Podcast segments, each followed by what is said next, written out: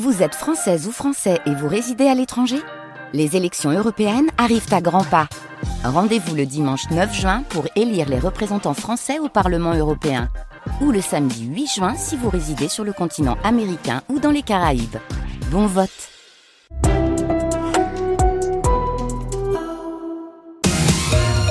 Et ce vent qui souffle encore assez fort avec des coefficients de marée proches des 90 ces jours-ci, eh bien, il n'arrange pas l'érosion sur nos côtes, bien au contraire. Elles ont déjà souffert hein, avec la succession de tempêtes cet automne, les très grandes marées aussi il y a une quinzaine de jours.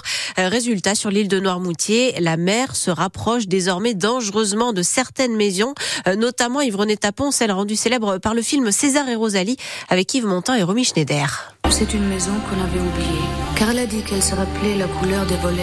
Les volets sont toujours bleus, les voix de Romy Schneider et d'Yves Montand résonnent encore. La maison La mer et encore, elle est basse. Face à elle, les vagues ont grignoté la dune, où une mobilette des années 40 ou 50 a même été découverte.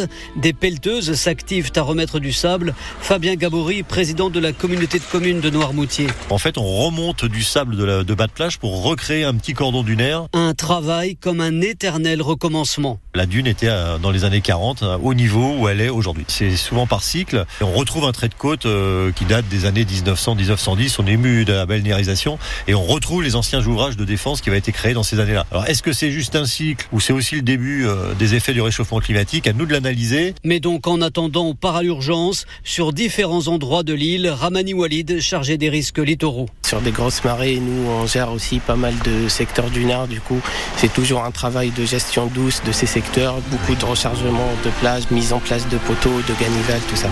Mais si tu n'aimais pas César, tu ne serais pas dans cette maison. Si tu ne l'aimais pas, tu crois que tu serais là? La maison Volet Bleu donc qui se trouve sur la plage du Mardi Gras au Vieille sur l'île de Noirmoutier. Dans les terres, ce sont les rivières qui débordent. Ouais, le niveau de la Sèvre nantaise et du Lair remonte aujourd'hui en Loire-Atlantique et en Vendée après déjà les inondations de la fin de la semaine dernière. À la crue de la Sèvre a laissé des traces au niveau de la chaussée des Moines. On vous a mis des photos sur francebleu.fr à la page Loire-Océan. Euh, la vitre d'une cheminée s'est fissurée dans une maison de la Ferrière au nord-est de la Roche-sur-Yon. La fumée s'en est donc échappée et deux personnes ont été intoxiquées au monoxyde de carbone. Un homme de 57 ans une femme de 59 qui ont dû être emmenés à l'hôpital. Gérard Depardieu est visé par une nouvelle plainte. Notamment pour agression sexuelle, lui qui est déjà mis en examen pour viol sur une jeune comédienne et, qui fait aussi l'objet d'une enquête pour une autre agression sexuelle sur un, tournage il y a dix ans. Euh, là, ça se serait passé il y a trois ans sur le tournage d'un film. Pierre de Cossette, euh, c'est une décoratrice qui a décidé de parler.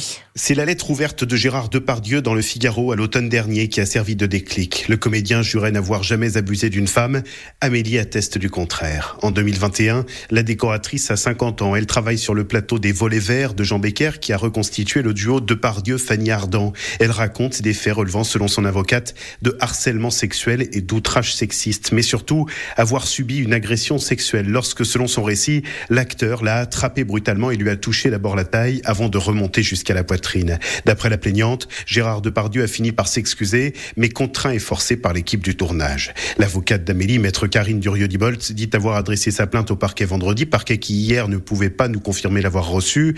Elle insiste sur le fait que les faits dénoncés ne sont pas prescrits et relève, je cite, que là encore, Gérard Depardieu s'en est pris à plus faible que lui, à une petite main sur le tournage. Et l'avocat du comédien n'a pas donné suite aux demandes de réaction concernant euh, ces nouvelles accusations. Euh, d'ici cet automne, on pourra porter plainte en visio partout en France, c'est-à-dire via son ordinateur ou son smartphone sans avoir à aller au commissariat ou à la gendarmerie.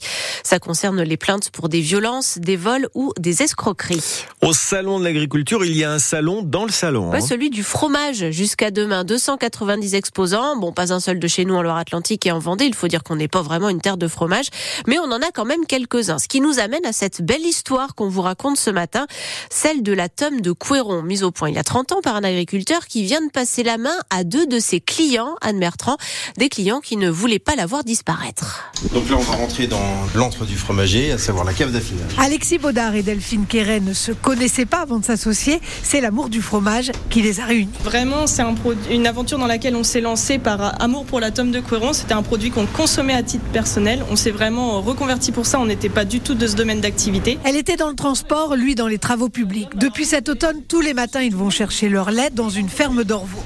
Ils fabriquent autour de 900 tomes par semaine. muscadet, poivre, ail des Et ont du mal à faire face à la demande. C'est une tome euh, au lait cru, au lait entier, qu'on travaille directement à la sortie de la traite. C'est un fromage dans lequel on met beaucoup d'amour. La tome de Couéron est distribuée dans une dizaine de supermarchés alentours. Les deux producteurs veulent maintenant la faire connaître plus loin et pourquoi pas un jour participer au salon de l'agriculture. La région nantaise, effectivement, n'est pas très connue pour ses fromages, mais nous, on va se battre pour ça, justement, pour essayer de défendre notre produit et mettre en avant la Loire-Atlantique de manière à ce qu'elle soit représentée euh, également dans les fromages. Et même passer de clients à producteurs, Alexis Baudard et Delphine Quéret se régalent toujours autant avec la tome de Couéron. Tous les midis et euh, aussi très souvent le soir. Donc non, on n'est pas lassé de la tome de Couéron et je pense qu'on s'en lassera pas. La tome de Couéron qui vendent à 10 euros les 500 grammes si vous allez directement les voir.